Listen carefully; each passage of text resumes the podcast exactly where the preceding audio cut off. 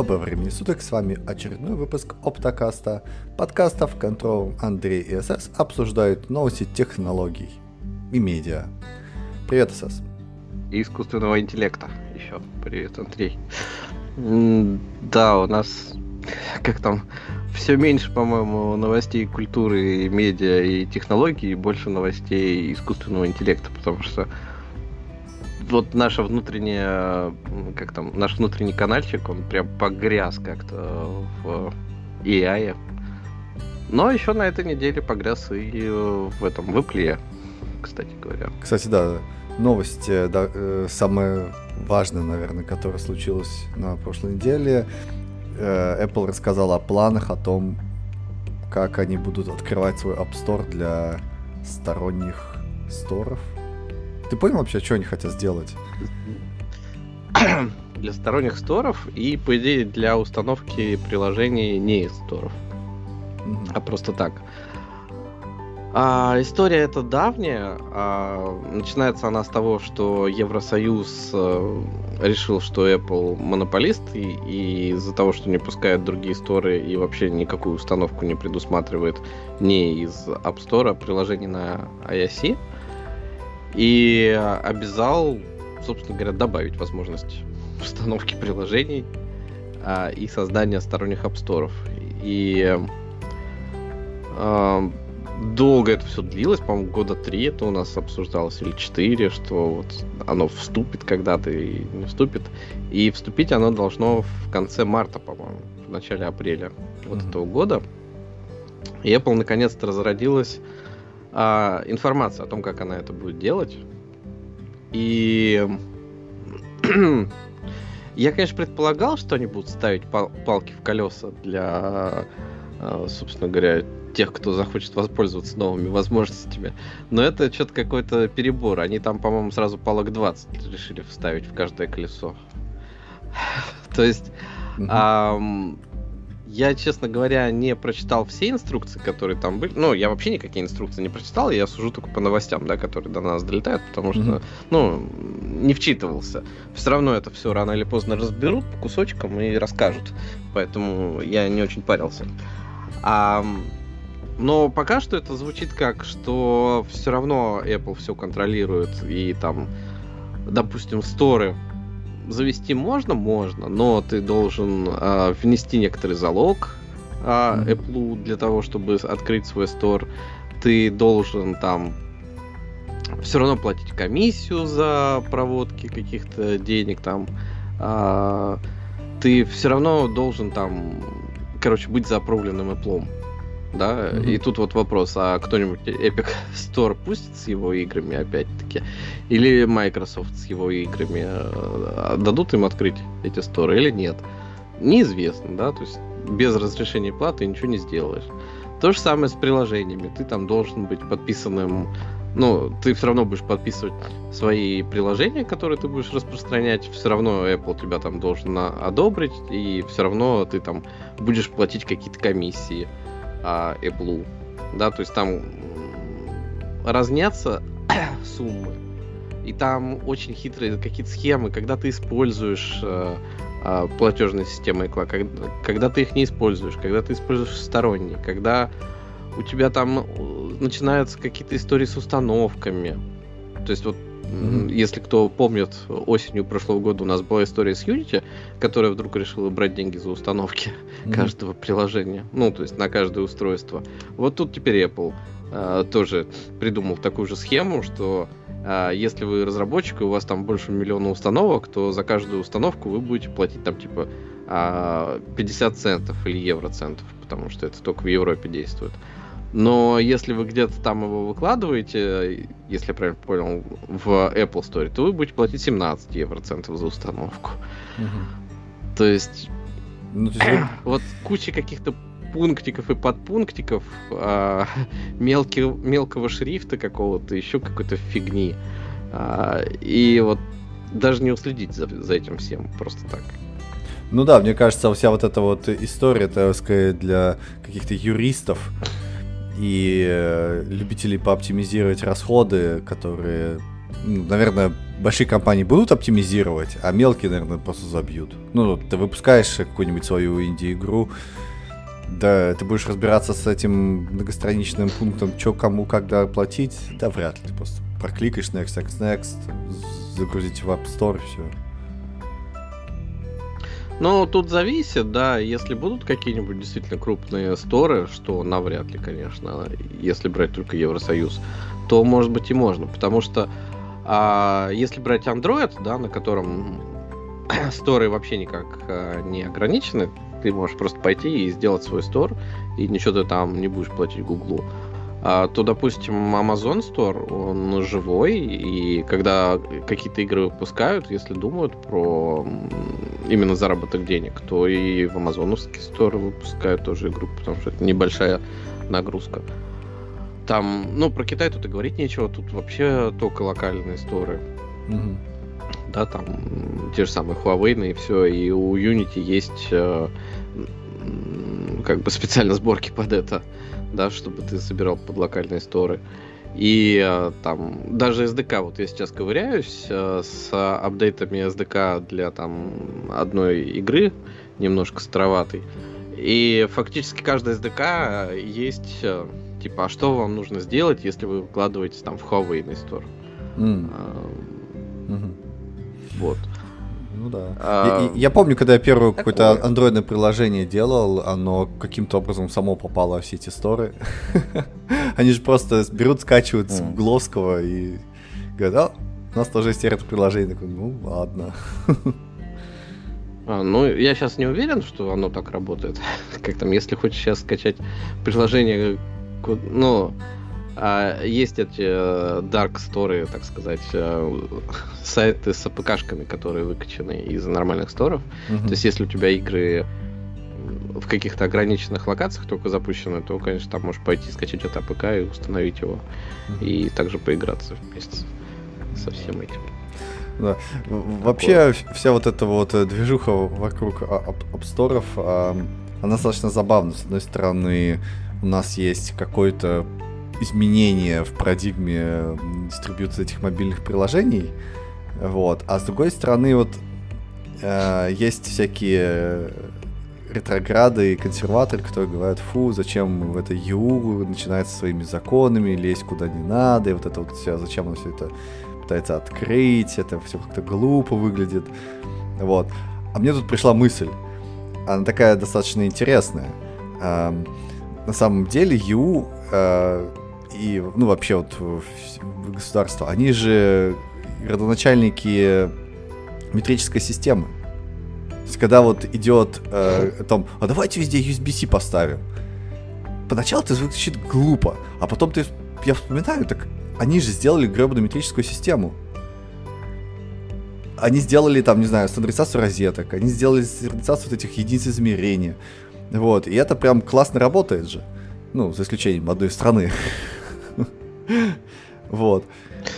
Это я, тут э, ролик случайно заметил, не знаю, мы на прошлой неделе, да, разговаривали уже с тобой про метрические системы, mm-hmm. и мне как раз выпал ролик, типа, почему я никогда не буду пользоваться метрической системой.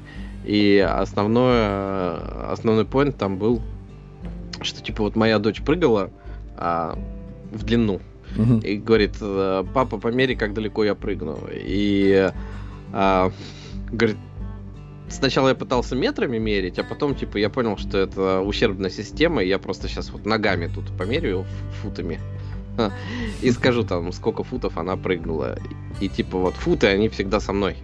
Линейка футовая, она всегда со мной. Поэтому никогда не буду пользоваться метрической системой больше. А, вот и тут так, да, думаю. Ну, конечно, да, в Европе это все занака... закон... ну, то есть метрическая система пошла из Европы, как бы. Но история же с Европой, она больше про то, что это большое многонациональное объединение. Да, если они не будут выставлять э, внутри э, себя какие-то правила, да, то вообще полный хаос будет. Так что, наверное, они, да, любят вот эту всю историю стандартизации, конечно же. Не, ну они еще за, за, заэкспортировали во много стран эти стандарты, так что в итоге оно как бы... Ну, это кон- кон- колониальное прошлое. ну да, колониальное вот прошлое, да, сыграл Тема, которую сейчас не принято поднимать. Но я вот думаю, а, допустим, Китай, да, у них же тут вообще свои меры были 5000 лет. Ну да. Из серии там вот эти а, золотые а, какие-то чашки. Они э, тут расплачивались чашками золотыми и серебряными и все в таком духе. Потому что их хранить было удобно. Вот, и они потом пришли в метрическую систему, и, и для меня это большое удивление, что они вот так вот взяли и переметнулись. Э, видимо, европейцы хорошо надавили. Да. Ну да, да, там торговля же была все-таки развита, поэтому, видимо, это пришло, это удобно. Эм, да, так что, когда вот говорят, Apple откройте ворота или там это, теперь я как ну, подумаю пару раз, критиковать или нет Европейский Союз, потому что иногда у них какие-то странные идеи, но они, возможно, на большом э, историческом промежутке могут как-то сработать. Ну вот. Кстати, не, если... ну вот ну, а, если именно про стор, да, и установку а, говорить, то как раз а, вот этот вот кейс, да, у нас есть э, ведущий на полставки или на полную ставку, но который приходит к нам редко, да, Вадим.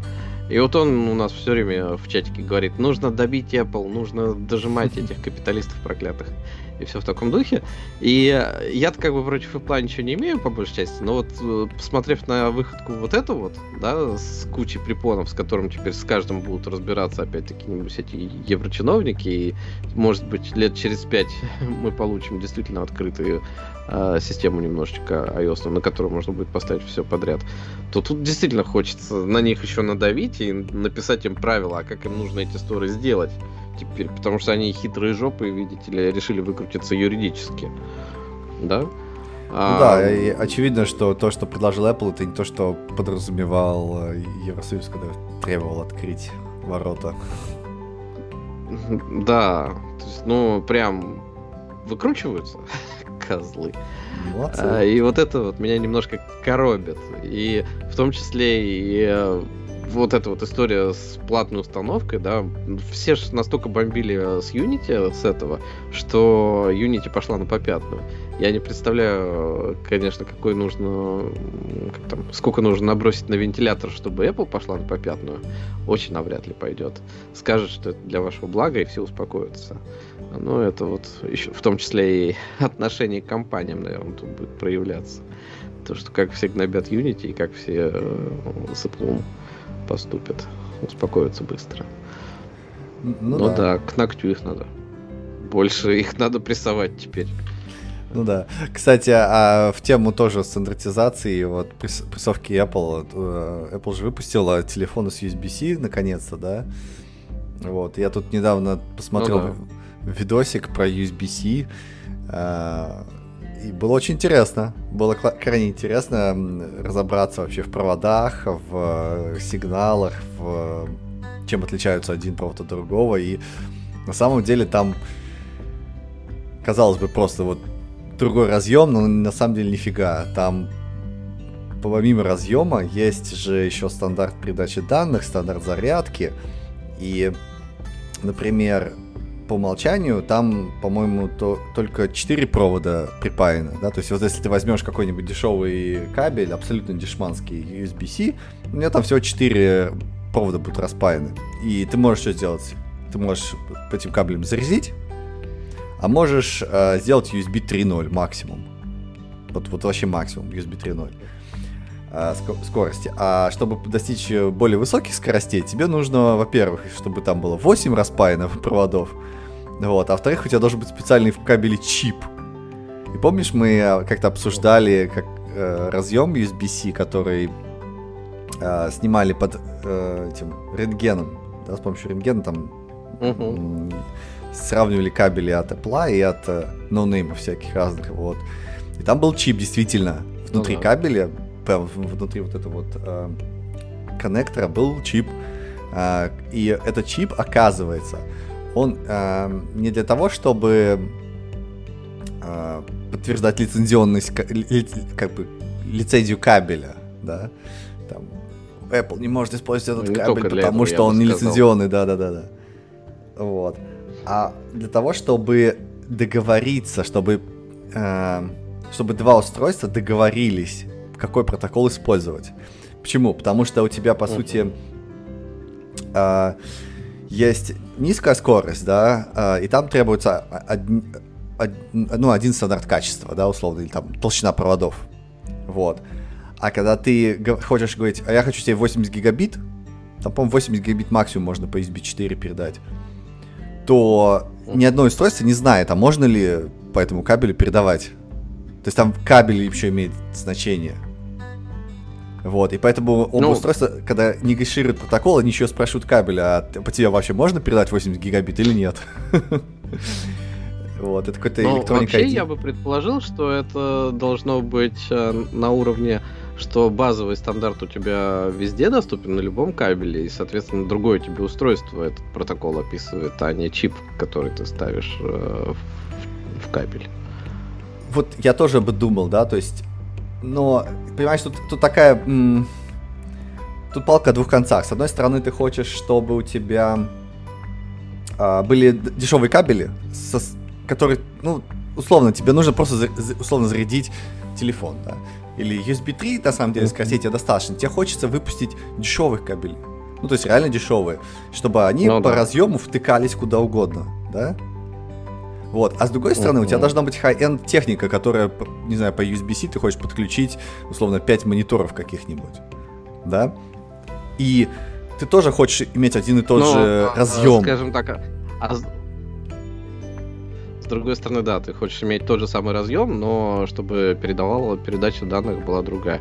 То же самое, что мы хотим, а, чтобы у нас по Ethernet передавался и 100, и 1, и 2,5, и 5, и 10 гигабит. Ам, как бы, ну да, хотеть-то мы хотим, а 2,5 и 10 гигабит это прям совсем разные кабели нужно. Ну, да. Я вот, кстати, действительно не понимаю, почему они не могли маркировать эти кабели. Придумать какую-нибудь маркировку, вот как для А. Ethernet. Или это слишком консюмерская тема? Не, э, маркировка есть. То есть ты на самом деле... э, Ну, я не знаю точно, да, я помню, просто об этом говорили в Завтракасте, и я на это стал обращать внимание, а говорили они об этом лет пять назад, может, уже, или 4 года назад, что маркировка кабелей есть.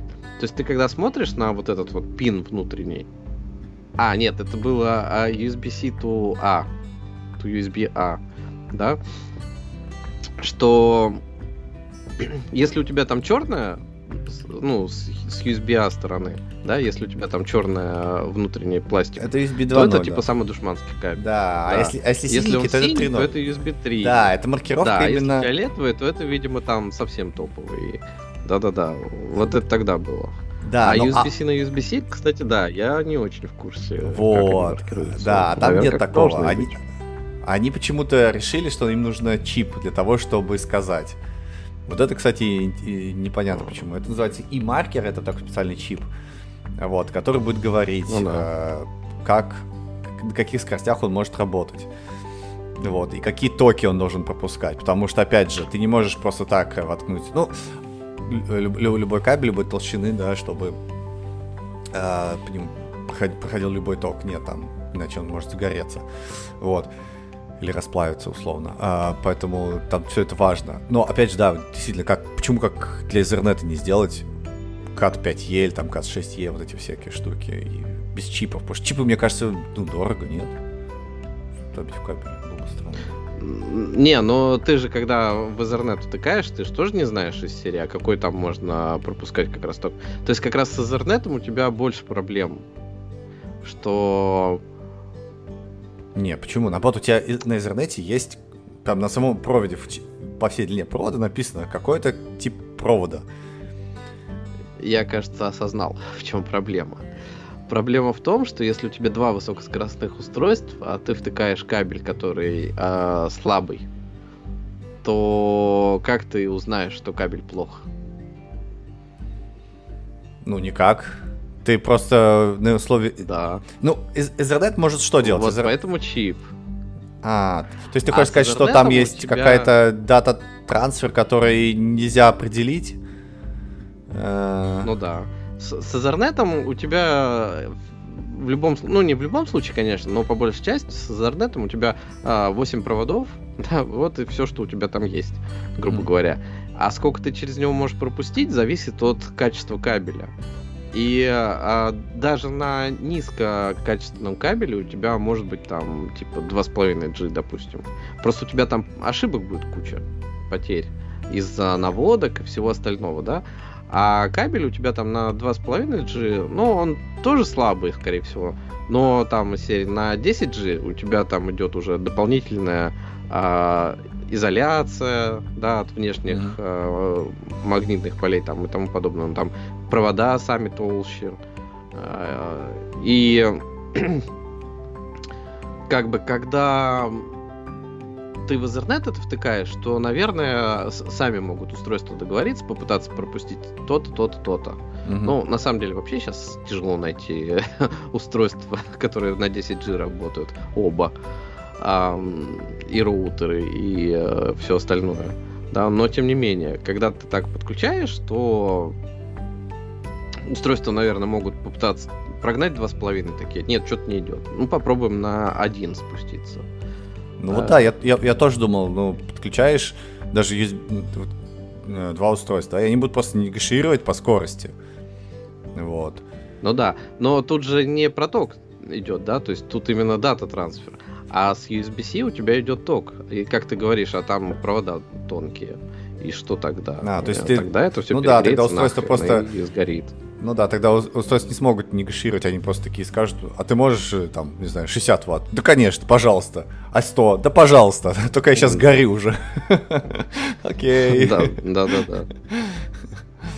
Ну да, да, вот. И так что и вот это, это, кстати, очень интересная тема. Нас ждет э, новый дивный мир с этими USB-C кабелями, которые ты э, покупаешь, не знаю, условно, не глядя, да, на, на Амазоне или где-то еще.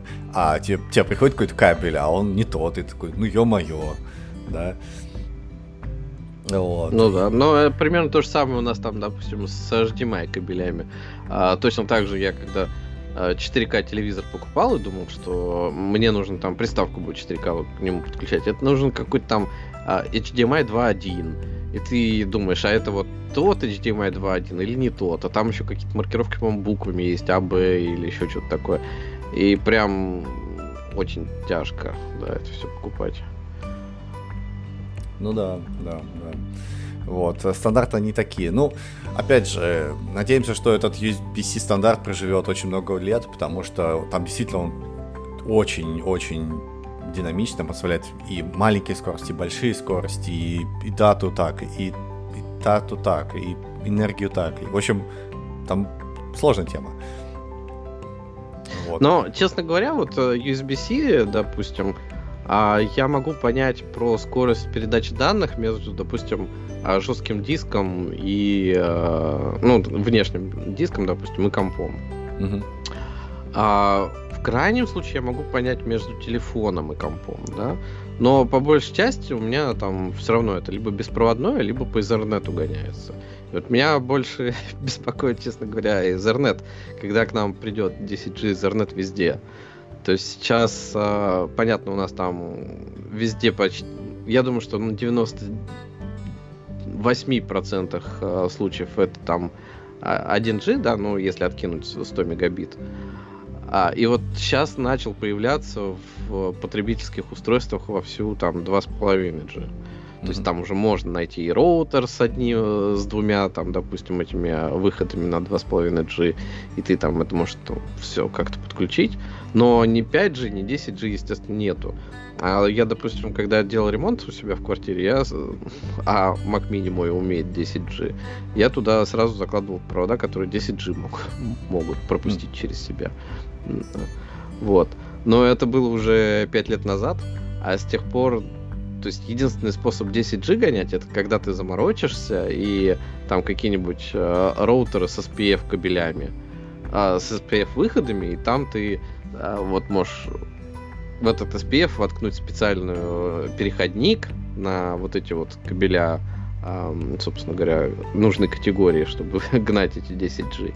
И тогда теоретически вот в мой Mac может приехать, да, действительно 10G от этого а, супер классного роутера.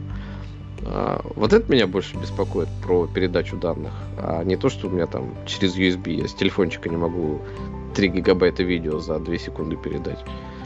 Не, но USB-C же не только для этого используется, а он используется для того, чтобы видео тебе сделать. То есть ты подключаешь много, условно, мониторов по USB-C, вот они работают. А вот про это я, кстати, вообще что-то никогда не заморачивался. А, HDMI. Но, с другой стороны, да, если брать MacBook, допустим, там же они все через USB-C гонят. Но там Thunderbolt, ну да, все равно это все упирается, конечно, в провода, которые тебе нужно покупать. Да. Ну, наверное, да. Вот. Потом например, есть такие хабы, которые могут, ну, которые имеют внутри себя Ethernet, условно, там какие-нибудь э, memory stick карты и парочку каких-нибудь разных USB, HDMI, еще что-то, хаб, да? И этот хаб подключается uh-huh. по USB-C к компу. То есть, по сути, у тебя узкое место, это как раз э, провод, вот этот USB-C провод от хаба к компу. Вот, и его неплохо было бы иметь очень быстрым, чтобы все эти остальные порты, они работали параллельно и быстренько. Вот. Ну, с хабами тут вообще а, проблема, да? А, допустим, у меня вот, ну, тут Mac Mini я свой беру старенький уже, да, а там типа Thunderbolt 3 есть, да, но на два из четырех выходов, два на Thunderbolt 3, а два типа на USB 3.1, по-моему, а, просто. И вот а, тоже, то есть а, еще и внутри железки должно это нормально поддерживаться скорость. И внутри железки и кабель, и железка, которая это все принимает. В общем, там все должны все поддерживать. Ну да. Такой геморрой. Не, ну за, зато ты получаешь классный внешний, по сути, блок, который можешь таскать с собой, можешь не таскать с собой. Мне кажется, это очень классно. Например, у меня я использую на, на работе там такой специальный блок, вот он прям HP, да, делает. Это прям такой отдельно с, отдельным питанием. Это по сути такой комп, слэш процессор, слэш непонятно чего. И вот в нем есть э, всякие э, HDMI входы-выходы, у него есть Ethernet, у него есть USB 5 штук разных, и у него есть... И он подключается к компу по USB-C. Все. То есть ты просто берешь, подключаешь USB-C, а тебе нужен всего один USB-C порт. Чтобы у тебя было uh-huh. куча мониторов, чтобы у тебя был там Ethernet, чтобы все-все-все-все было. Ну круто же. Вот. И как раз Но вот с такими штуками меня больше смущает, что это все-таки под ноутбуки рассчитано, да? Ну да. А, то есть, если вот как раз USB-C откинуть, что да, это все классно, но это под ноутбуки. И ты с собой таскаешь всегда ноутбук и тому подобное. Угу. А я, как, опять-таки, фанат Mac Mini, я бы хотел притащить Mac Mini, воткнуть его туда, и чтобы у меня все работало. И ну, да, так потому можешь... что Mac Mini я несколько раз перевозил, да, вот у меня была история, что я их и в Москву с собой возил, оставлял все мышки, клавиатуры, э, мониторы здесь и ехал в Москву с Mac Mini в рюкзаке.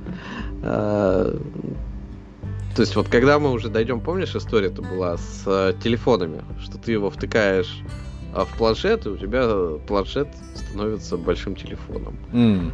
А, как-то а потом да. ты берешь, втыкаешь телефон в компьютер, и он у тебя большим компьютером становится. Было бы неплохо. Да. Ну, мы, мне кажется, ушли от этого немножко будущее, потому что я в последнее время вообще не видел таких девайсов, если честно. Ну, в целом, планшеты не особо выстрелили. Они, по-моему, сейчас продаются хуже, чем даже тогда на пике своей популярности. Ну, они заняли какую-то, наверное, нишу и болтаются там. Да. Даже я вот раньше как-то пользовался планшетом, да, для того, чтобы видео смотреть, причем там 12-дюймовым, а, как там, iPad Pro. А, и мне было очень комфортно, лежа на диванчике, смотреть э, мультики японские. А сейчас нет, сейчас я смотрю на телефоне, все, опять скатился куда-то вниз. Ну да. Деградировал. А, ну что, мы пойдем, может быть, все-таки ко второй теме. Я думаю, пора пора вторую тему какую-нибудь обсудить. А, у нас есть э, тема про искусственный интеллект. Что, будем трогать эти темы бесконечные про искусственный интеллект? А, Давай тронем, потому что мне даже есть рассказать, э, как там почти историю про программиста, про искусственный интеллект. Давай, вот. да, давай, тронем. давай начнем с темы. Давай. Э, тема про искусственный интеллект, которая меня тронула на самом деле, это э, видео, которое Люмер, который прислал Вадим, э, которое это, видимо, нейросетка, которая разрабатывается внутри Google Research для того, чтобы генерировать видео. И она прикольная. То есть она делает короткие 5-10 секунд ролики, а, ты вводишь текст, и она тебе генерирует видео на основе этого. Вот. Или ты вводишь, выделяешь какой-то кусочек э, статической фотографии, и она ее анимирует. Как знаешь, это в Гарри Поттере, mm-hmm. помнишь, такие там были газеты, которые э, ну, еще да. видосик внутри был газете. Вот. Это выглядит очень круто. Да. Мне, э, то есть все примеры, которые они показали, они реально смешные и веселые. Ну, правда, э, правда, правда, то, что все-таки видно все это генерировано нейросетью. Есть артефакты.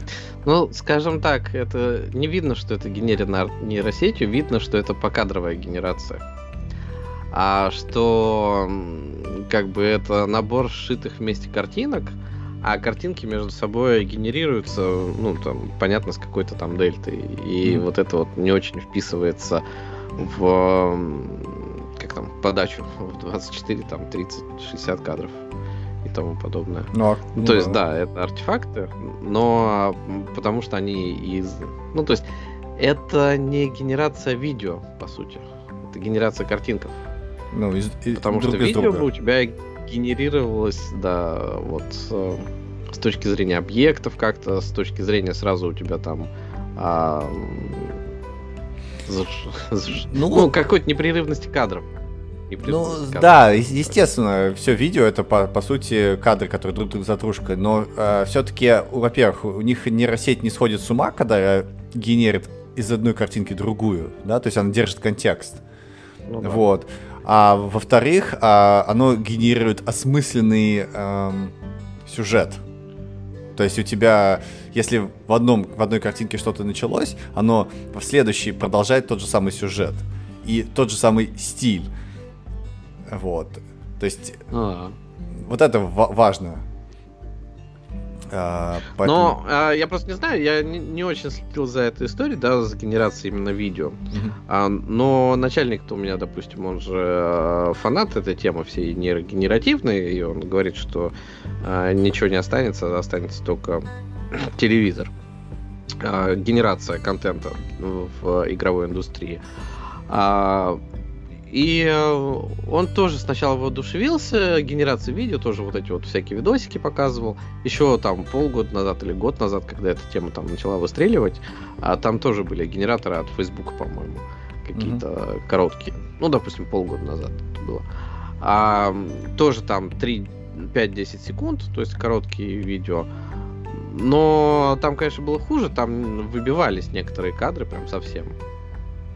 И э, ты потом понимаешь, что ты не можешь, ну то есть ты можешь придумать для этого какую-то новую историю, да, вот как ты говоришь, в газетах встраивать э, голограммы, да, допустим, там в свои статьи какие-нибудь встроить вот танцующего медведя, на которого я там сейчас смотрю, uh-huh. а, и это там, может быть, добавит тебе немножко визуалов в твой контент.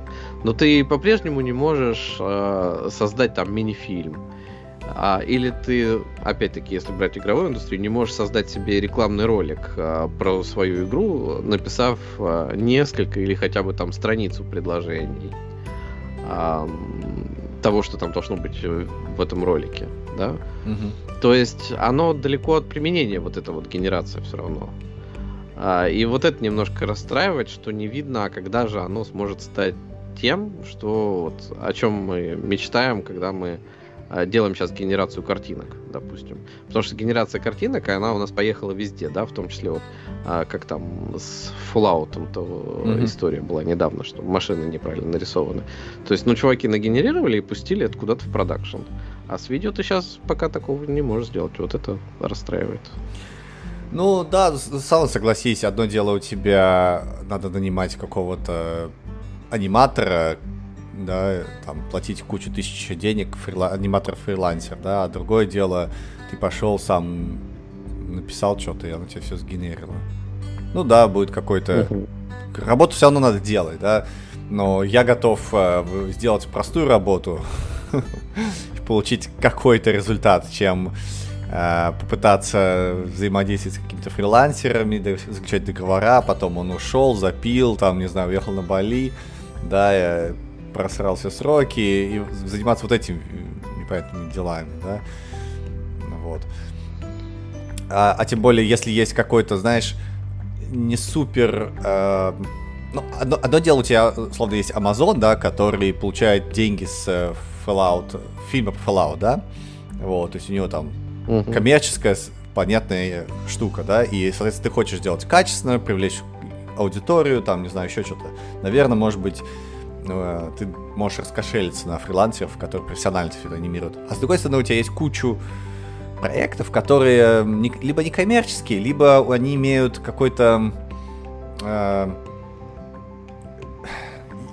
ответвление, да, то условно ты занимаешься какими-то не очень коммерческими, какими-то внутренними вещами, которые, ну, не, не монетизируются напрямую, да, и ты хочешь добавить немножко чего-то, вот чего-то такого вот приятного глазу. Ну, добавишь ты картинку в свою документацию в, на Confluence, да, которая будет э, смешняво что-то там показывать. Ну, классно же. ну, будет не очень качественно, но классно. Ну да. Ну да, вот э, с этим я согласен, да, говорю, что типа, как там, разв... развлекательный элемент. Газета из Гарри Поттера. Конечно. Это, да, неплохо. Но я бы хотел, чтобы с меня сняли работу по э, делать видео, как там, рекламу. Полторы минуты видеоконтента из нашей игры. И, а, я просто занимался тут как-то таким mm-hmm. и потратил на это там порядка недели, наверное. А можно было заплатить за это 700 долларов. Ну, я, наверное, вышел дешевле.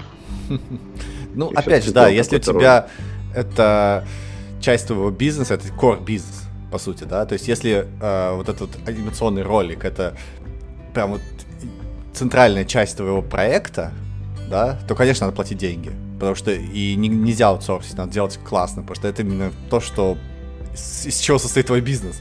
А если это какая-то побочка условная, да, которая, ну, не обязательно, но которая прикольно было бы иметь, ну, я считаю, что это прям идеально вписывается. Вот.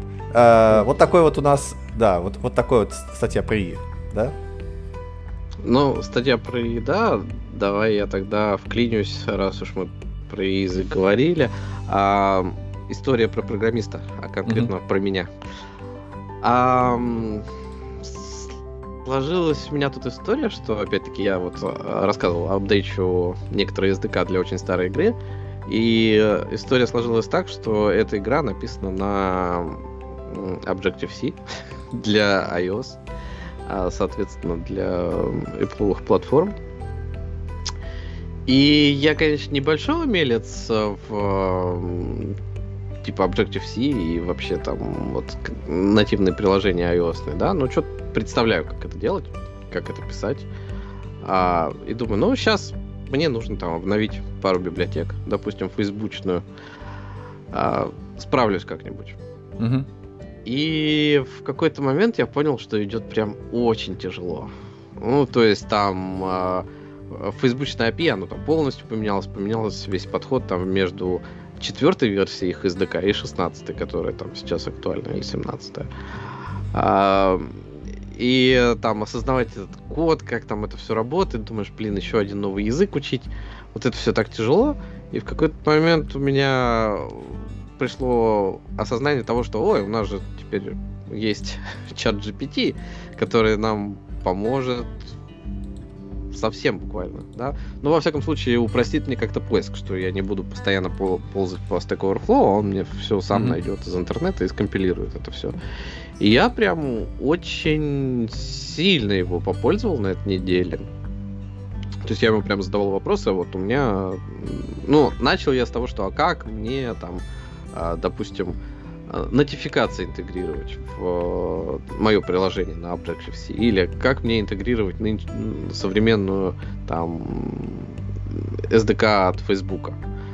И он мне как бы подсказывает, то есть на самом деле это выглядит очень неплохо, он тебе сразу говорит, да, вот вам нужно такое, такое, такое, такое. То есть то, что ты там будешь лазить по документации собирать, или то, что там ты будешь лазить по Stack Overflow собирать, он тебе, да, скомпилировал, показал, все, ты этим можешь пользоваться, очень классно.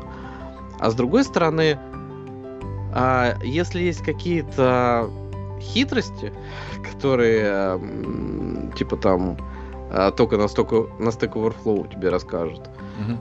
то он может и не помочь. То есть, если об этом кто-то рассказывал, как такое делать, то типа норм. А если это, допустим, какая-то новая история про то, что а, Facebook SDK там 16 эм, на Swift переписывается там, ну они с 15 что ли версии на Swift его переписывают, и а как тебе там заинклюдить в Objective-C эти сишные методы новые? И эм, таким немного кто занимается в реальной жизни, потому что все реально переписывают на Swift постепенно. Objective-C, он от, отмирает, да? А, соответственно, никому это особо не интересно, и никто там этим не интересуется. И про это никто не задает вопросов. Интернет про это тебе ничего конкретно не скажет. И точно так же тебе не скажет об этом и э, как там, чат GPT. Ну, да. Но во всяком случае, чат GPT 3,5. И вот с одной стороны мы воспринимали вроде это как искусственный интеллект, что он умеет у тебя додумывать что-то, да, угу. что а, там на основе контекста. А на самом деле он ну, на основе контекста умеет додумывать только информацию, которая у него есть. Он не умеет додумывать информацию, которой у него нет. Угу. И вот это меня несколько разочаровало, да, при его использовании, что а, я почувствовал, что он далек от искусственного интеллекта. Вот именно как а, простого искусственного интеллекта. Ну да. да ну, в смысле, общего. Ну да, да, то есть... То есть вот я прям почувствовал ограничения на этом кейсе. Ну, конечно, да. Вот, э, я это почувствовал, когда пытался делать свои... Э, когда исследовать проблему потребления энергии. Да, то есть это достаточно такая специфичная область, во-первых, да, во-вторых, э, она была скорее связана с некими, может быть, багами или внутренней, внутренней имплементацией. И, конечно, если ты спросишь, слушай, э, где бага тут?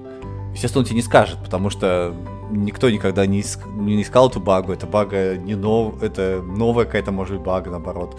Или э, вещь, которую как бы ну, не существует в мире, да, то есть ты сам ее должен осознать, понять, как решать, а чат GPT ничего не может по этому поводу сказать. Он такой, типа, конечно, как вывести пины? Да вот, вводи функцию, э, вывести пины на экран. Ну, такой функции нет. Да, нету. Отлично, спасибо.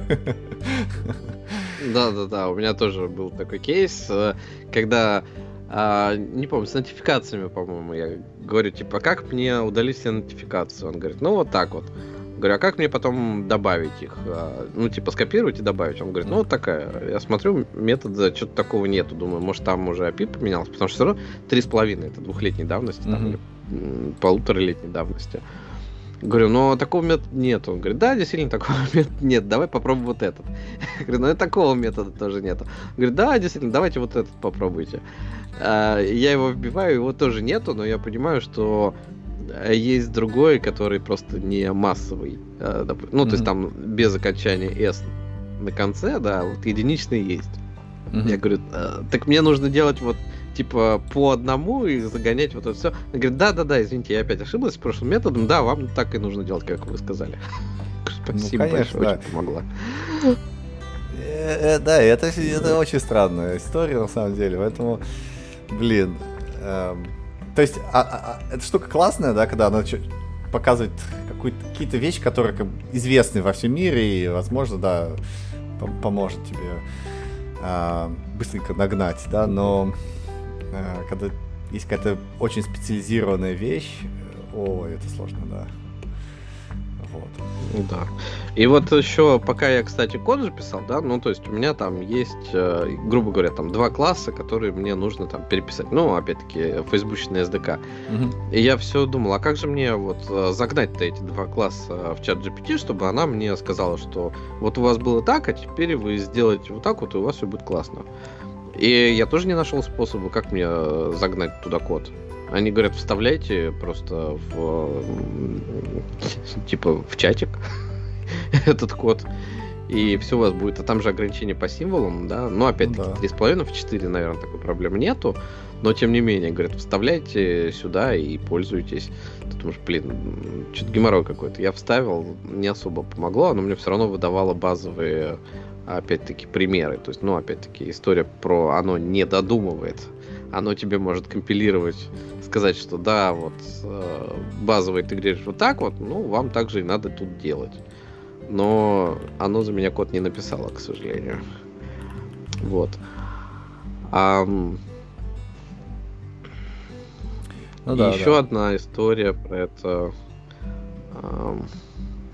А, собственно говоря, а, интерфейс OpenAI, да, вот именно чат GPT, он меня тоже несколько поразил. Ну, я, конечно, специфический, да, человек. Я, наверное, а, если брать а, аудиторию, которая пользуется чат GPT, то программистов там будет немного. Но у них сайт, да, вот этот вот чатик, угу.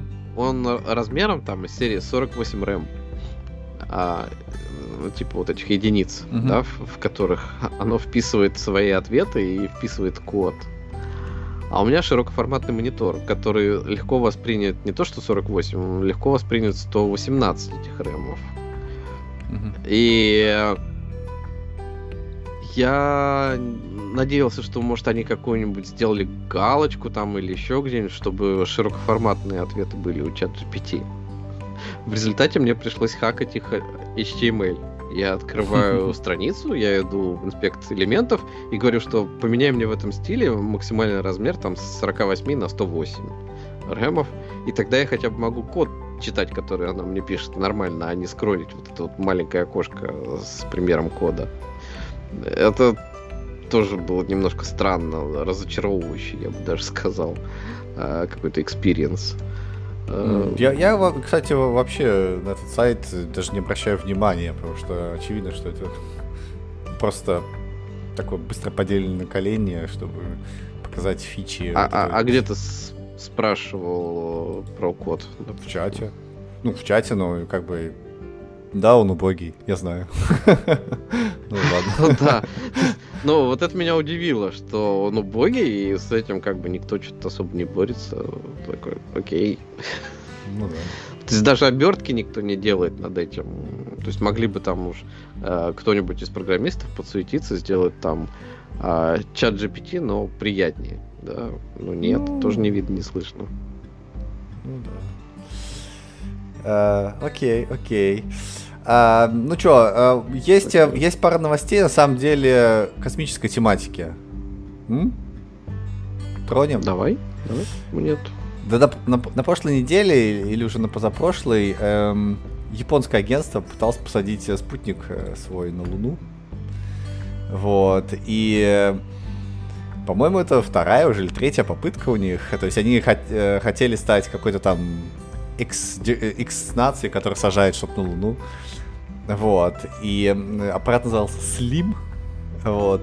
И у него была очень странная конструкция, он должен был как-то приземлиться на бок.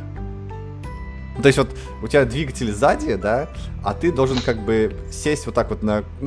Как, как, как вот, представляешь, в ту раму, да, и у нее там была ракета такая, у которой сзади были двигатели, и она такие на ножки садилась, такая бжик, а ножки снизу были. Двигатель сзади, ножки снизу, да? Ну, там просто с двигателем проблема. Он же двигал мир вокруг себя, а не то, чтобы он там... И, и как нарисовано, вот как нарисовано да. там в Футураме было, что у тебя снизу ножки выдвигаются, а сзади такой двигатель. Вот, ну, да. вот чуваки, видимо, э, хотели такую же штуку сделать. То есть они, по сути, на бок сажаются, а двигатель сзади. Я так понимаю, никто не, не понимал, зачем это, вот, и до сих пор я не могу найти материала, который это все э, покажет, расскажет, почему именно так, вот, а идея в том, что сверху, то есть они когда садятся снизу, да, то есть а снизу ножки, а сверху у них солнечные панели, вот, и в итоге эти чуваки э, сажали, сажали, сажали спутник, и потом э, потеряли телеметрию, начались какие-то несколько дней было затишье, кто-то из моих э, чуваков знакомых э, начал фигачить э, э, сигнал ловить э, с Луны, обнаружили шпек там, ну, не смогли задекодить. В общем, э, картинки они передавали с Луны, и потом опять тишина, короче. И вот э, тут э, на днях была первая пресс-конференция о том, что они, они получили фотографию этого аппарата с Луны. То есть там, оказывается, помимо этого слима выбросилось два робота. Вот, которые немножко откатились, сделали фоточку, вот, и передали на Землю. А, и, э, собственно говоря, на этой пресс-конференции как раз рассказывали на японском а, о том, что происходило, как-то фоточку показывали, собственно говоря. Вот, ну, на японском. А, а фоточка очень прикольная, потому что аппарат как будто бы, знаешь, летел, летел, и такой бах, просто таким носом, медленно, медленно носом врезался в луну. Ну да, вот видно, что двигатель сверху, а не как-то не сбоку. Да, да, да, да, да.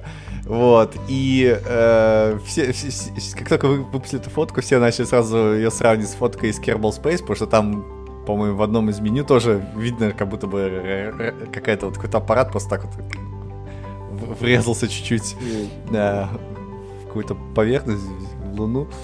Вот, один в один буквально. Ну, да. вот это так смешно выглядит. вот, и, э, соответственно, что случилось? Э, он э, по ходу потерял какой-то двигатель основной и не смог правильно за... ну, повернуться. Вот.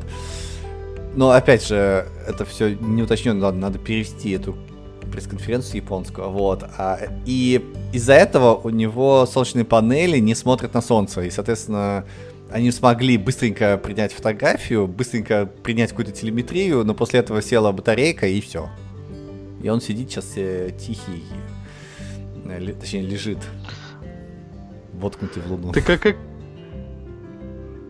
как они отправили фото-то? По идее, это тоже, наверное, через материнский корабль должно да, было да. идти с этих маленьких роботов. Да. То есть вот хватило только на это? Да, да, то есть батарейки хватило только на этого, они быстренько все это сделали. Вот, и батарейка просто закончилась. Ну, ожидаемо. Ну вот, а план был такой, что будут солнечные панели работать, но они вот э, на на солнце не смотрят. Вот. И сейчас они думают, что солнце будет садиться и будет отражаться от камня какого-то соседнего.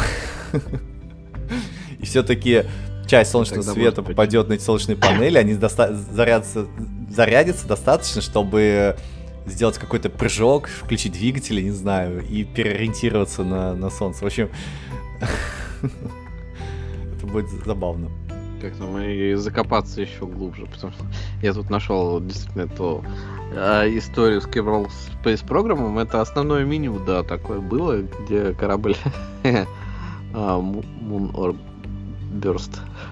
Действительно, если повернуть на 180 градусов, то будет очень похоже. Да, да, да, народ очень угорал по этому поводу.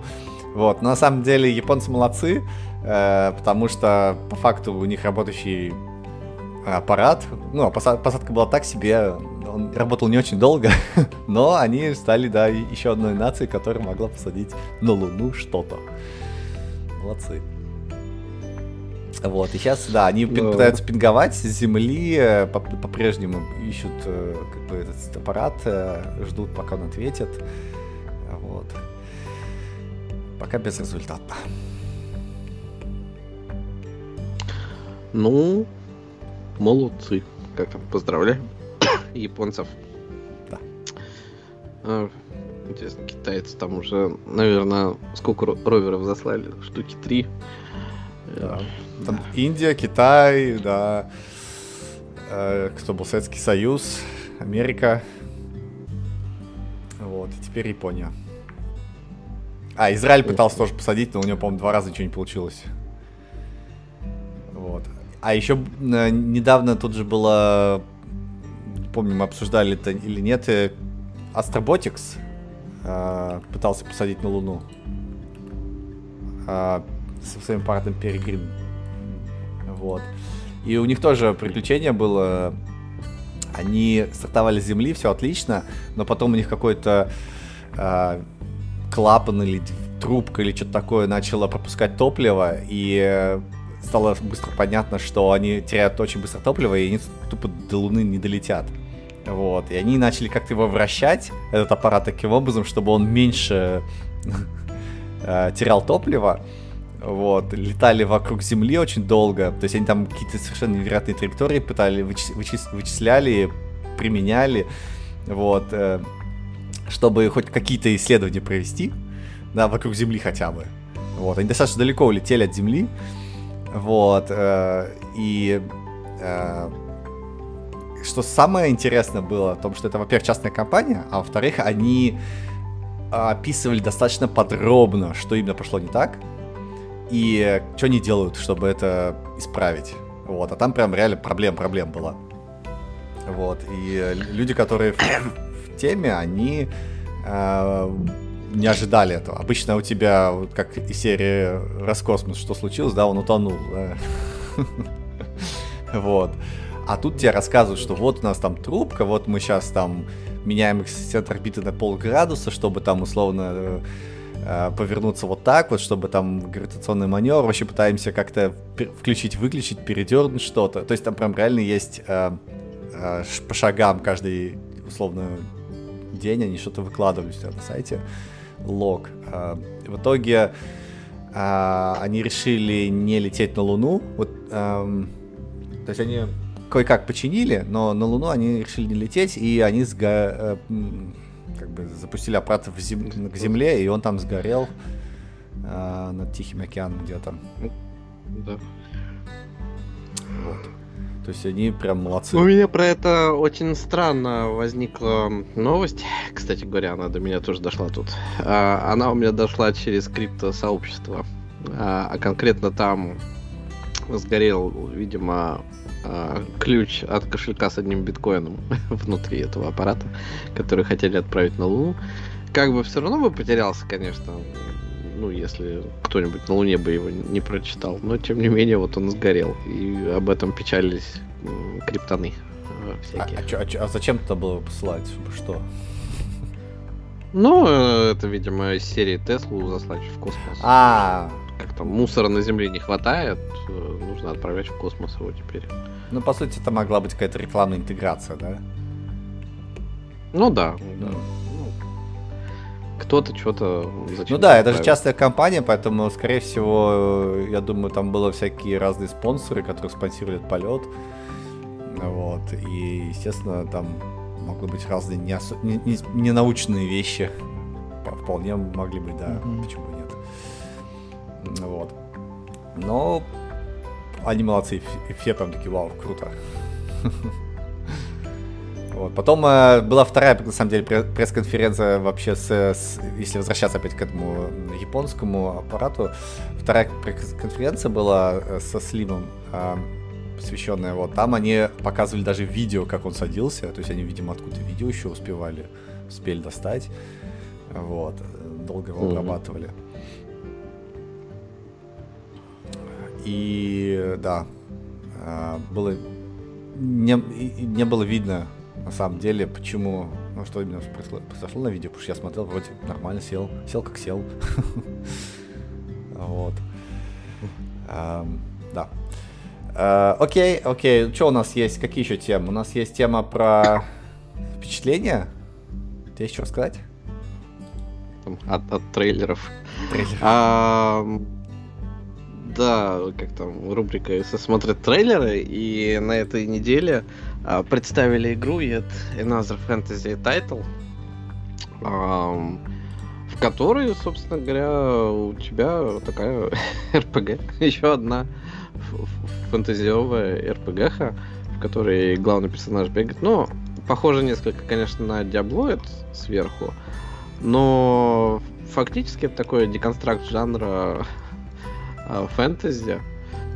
Очень много всяких смешных элементов, очень много э, шутеек, очень много каких-то отсылочек э, к другим популярным играм, допустим, GTA, когда, видимо, ты совершаешь какие-то преступления, за тобой гоняется полиция на лошадях а, с мечами, и вокруг них такие а, мигалки работают. Вот, и много всего интересного. И э, вот я смотрел и э, думал, блин, а сколько же действительно выходит игр, которые мы не обращаем внимания, а, но они, ну, неплохи, скажем так. Да, потому что у меня еще один есть отзыв, а, тоже там из серии трейлеров. Э, я стал смотреть прохождение игры Potionomics, а, которая вышла года два назад уже, или там полтора года назад, а ролики на ней писали год назад. И она у нас возникла внутри при обсуждении там других игр, и она тоже оказалась очень красивая. А я посмотрел, там прям шикарнейшая графика, и она тоже сделана вот какими-то непонятной какой-то студией, небольшой. Но при этом прям приятно смотреть. И я посмотрел довольно большое количество, ну, пока ждал там каких-то отзывов, пока дома там сидел, что-то у меня было время немножечко. Я даже удивился, что я смог на это потратить столько времени, потому что если я на мультики сейчас не могу найти, то почему я на прохождении какой-то игры нашел столько? Uh-huh. Вот. Но, тем не менее, то есть рынок ПК-гейминга, он живет где-то там, да, то есть не только Call of Duty остались и еще что-то такое, а есть куча приятных визуально сделанных небольшими компаниями э, игр. Э, и вот меня это удивило просто. Я несколько выпал, видимо, из э, ПК гейминга. Ну, там же это ПК гейминг, там же миллион всяких индюшатин, наверное, там прикольные есть игры. Ну вот а, они выглядят классно. То есть, э, либо это движки доросли из серии какого-нибудь Unreal, они там используют, или на Unity они это там делают также. Но прям любо дорого смотреть. Ну, я, я бы ожидал, что на У меня деле... желание возникло поиграть. А, я, я бы ожидал, что в среднем качество игры должно вырасти, потому что у тебя, во-первых, движки подросли там, за последние 20 лет, то есть тебе проще создать игру. Во-вторых, у тебя тулинг подрос, тебе проще нарисовать эту игру, да. Единственное, что тебе делать надо, это ну, делать какой-то контент и какой-то геймлуп придумать при- прикольный, вот.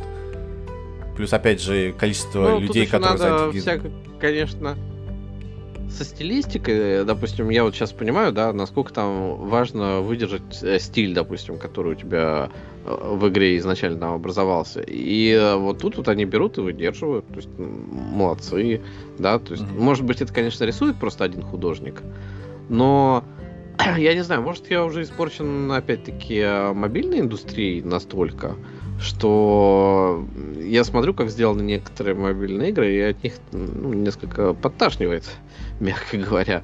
Даже каких-то классных студий, как больших, у которых там а, многомиллиардные а, бюджеты за спиной. И а, как там вот индюшатина, она жаль только не выходит на свече. На единственной платформе, которая у меня сейчас есть. А, и комп я там навряд ли соберу в ближайшие, не знаю, года 3-4. Но вот прям реально захотелось поиграть. Это такое странное ощущение. Mm. Раньше-то у меня доступ был всегда к компу. Mm-hmm. То есть, если ты захочешь, все, все время что можешь запустить. Да. Сейчас я могу, конечно, виртуалку накатить на Mac, э, как мы обсуждали в прошлом выпуске, но нет. Не буду я ну да. делать. Не, на самом деле там, там дофига всех игр. Вообще индустрия очень сильно подросла. Там же деньги полились достаточно большие за последние 20 лет, да, и, по-моему, сейчас даже по капитализации это обошло киноиндустрию. Так что а, неудивительно, что появляется куча всяких разных мелких вещей, помимо больших, да. Вот. Лю- лю- людей, опять же, становится Но больше оно... занятых в этом деле. Они, я, если условно там ты рисовал какой-то, не знаю, Diablo 3, работал в большой студии в Blizzard, условно знаешь, как это делается, понимаешь механики работы компании, идешь, э, открываешь свою маленькую индюшатную студию, и там, по сути, ты делаешь то же самое с так приличным же качеством. То есть вот я бы ожидал, что это именно так работает. Но тут, кстати, вот ты говоришь про деньги, а это немножко странная тоже история для меня, потому что, а, ну, сейчас же у нас все находятся в кризисе, и там у нас идут волны сокращений и всего остального. Тут, допустим, не так давно была история про сокращение в издателе Tiny Build, да, а, соответственно, там русскоговорящий выходец ее основал когда-то. Еще и они там выходили на биржу, да, то есть поднимали какие-то там деньги, еще что-то такое. У них там а, набор студий каких-то, с которыми они подписались и э, собирались выпускать игры. А потом у них э, резко закончились деньги, они там сократили в том числе несколько моих знакомых. Я стал разбираться из серии, а вообще цена вопроса какая? И они говорят, ну, у нас там вот, типа, было 10 миллионов долларов, потом у нас там иск прилетел на 2 миллиона долларов, и, в общем, у нас сейчас денег нету. То есть это, а, грубо говоря, вроде такой издатель средней руки, да, вот, с большим количеством студий работает, куча всяких франшиз, а про деньги мы говорим про какие-то единицы миллионов долларов. И меня это так удивило, что настолько небольшие деньги. Потому да, что, не потому что если брать каких-нибудь мобильных слово, разработчиков, ну да, Build, Tiny Build, Tiny, Tiny. Вот. Просто если мы говорим про мобильных разработчиков, да, то топовые мобильные игры, они оперируют там суммами серии а, миллионы или несколько миллионов долларов в день они зарабатывают там и перераспределяют. А тут у тебя бюджет компании все 10 миллионов долларов. Это не, ну издатель же он... Блин, это так странно. Не, если ты издатель, то может и нормально, почему нет? То есть он же... Не, ну издатель, он точно так же, он же э, дает деньги разработчикам, да, и это издатель, у которого несколько студий, то есть это даже не одна студия mm. вот на эти 10 миллионов жила. Нет, а, подожди, и, 10 миллионов ну, это, это плюс, это, это, это, это оборот издателя плюс студии или чисто издатель? Ну, потому что не, ну это бюджет. Они говорят, вот там, типа полгода назад, или там сколько-то, год назад, они говорили, что вот у нас а, бюджет сейчас, ну, денег на, на руках есть, там, типа, 10 миллионов долларов, или 12, они говорили. А потом, а, типа, у них был расчет, что они выпустят какие-то игры и, а, соответственно, обернут эти деньги, да, и заработают. Мне кажется, все-таки это Но у них там денег не хватило. Была маленькая. Но это вот издатель. И, э, ну да, он... Маленький издатель. Не, он небольшой издатель. Да. Он не, не то, что маленький, он средний издатель считается. Я так понимаю. А, то есть, и игры у них известные. То есть, э, даже, ну, если я про них слышал, да, они, значит, уже известные. Понятно, что это не AAA, понятно, что это там не Call of Duty, понятно, что это не а, там что у нас есть? Не, не FIFA, ничего. Ну, то есть это не какие-то серии, это не а, Assassin's Creed, допустим, то же самое. Но тем не менее. И вот, okay. Э, когда мы говорим про деньги, они сосредоточены где-то вот в, мобильной индустрии куча, да, вот в этой фри-то-плее, который как бы расстраивает, мы об этом говорим периодически в, в течение последнего месяца. И оно сосредоточено вот в AAA, ну и в серии тех же самых Call of Duty и всех остальных серий там больших. А остальные-то вот индюшатина, она какими-то там крохами перебивается. Ну вот она... Не, да, а... вот это вот я смотрю сайт tinyBuild, да, ну индюшатина, индюшатина. Единственный тель... тайтл, который я слышал хоть как-то, это вот этот Hello Neighbor. Да, а все остальное, ну, да. ну я просто какой-то на Unity написанный миллион игр тут, э, который вообще первый раз я слышу, вот реально. Но у них много игр, заметьте, это не одна игра уже. Ну, конечно, конечно, но ну, они да. все вот э, вообще непонятные, вот, вот реально. Ну да. Ну, а вот то же самое Yet Another Fantasy Title тоже не то чтобы прям что-то великое. И Pulsionomics, который вот я э, рассказываю, что она очень классно выглядит, а, как бы очень хорошо стилизована. А, она тоже там вообще сам издат нибудь какой-нибудь пошел.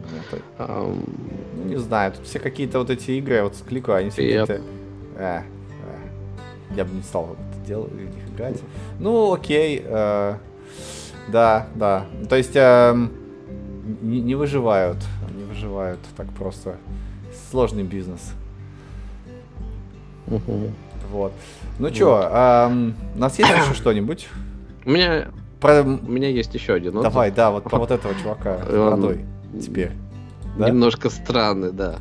А, да-да-да, вот про того самого чувака, который как бы, ну, чего уж там, последние года два, наверное, или три даже, да, он у меня, наверное, был фаворитом среди всех писателей фэнтези. Это Брэндон Сандерсон, потому что он, как там, писал много, и он а, даже об этом сказал в своих видео. А, соответственно, писатель э, современный фэнтези пишет, у него довольно большой набор серий всяких.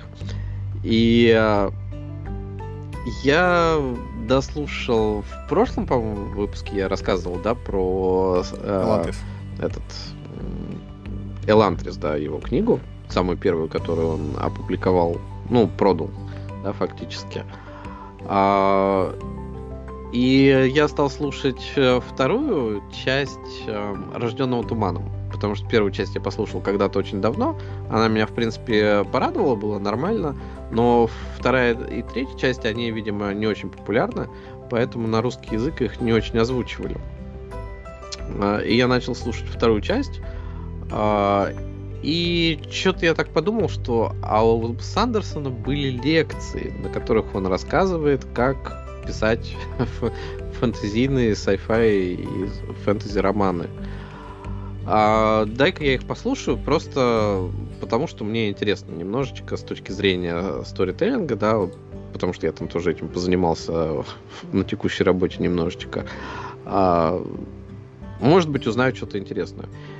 И а, меня порадовало с точки зрения, что, ну, он рассказывает в основном про себя, да, потому что он чего-то добился, он рассказывает, как он это сделал. При этом, конечно же, он говорит, что, естественно, это если для вас это не работает, да, как я там пишу, то вы mm-hmm. должны пользоваться там какими-то своими историями. Он э, пытается приводить примеры на основе других писателей, которых он знает, с кем он общался. Он очень много приводит примеров на а, фильмах, он очень много примеров приводит на сериалах. А, конечно, там в основном мелькают Star Wars, а, Индиана Джонс и все остальные, вот типа старые mm-hmm. фильмы, но очень много Марвела, допустим, и тому подобное. И как вот это все строится. И он очень много говорит про свои книги. Да, то есть а, там, что вот в том же самом Мистборне было, что в Пути Королей, почему там вот так вот это все сделано. И это очень интересно послушать. А, Мета такая, Потому по сути, что, да? да, то есть а, насколько глубоко он а, а, на самом деле это все продумывается, э, ты немножечко не воспринимаешь это. Ну, когда вот мы с тобой обсуждаем того же самого Мисс Борна, да, когда там это поэма для э, девочек 16 лет, когда они там э, влюбляются, им нужно кого-нибудь любить и нужно по кому-нибудь плакать, там, по братьям, mm-hmm. по своим.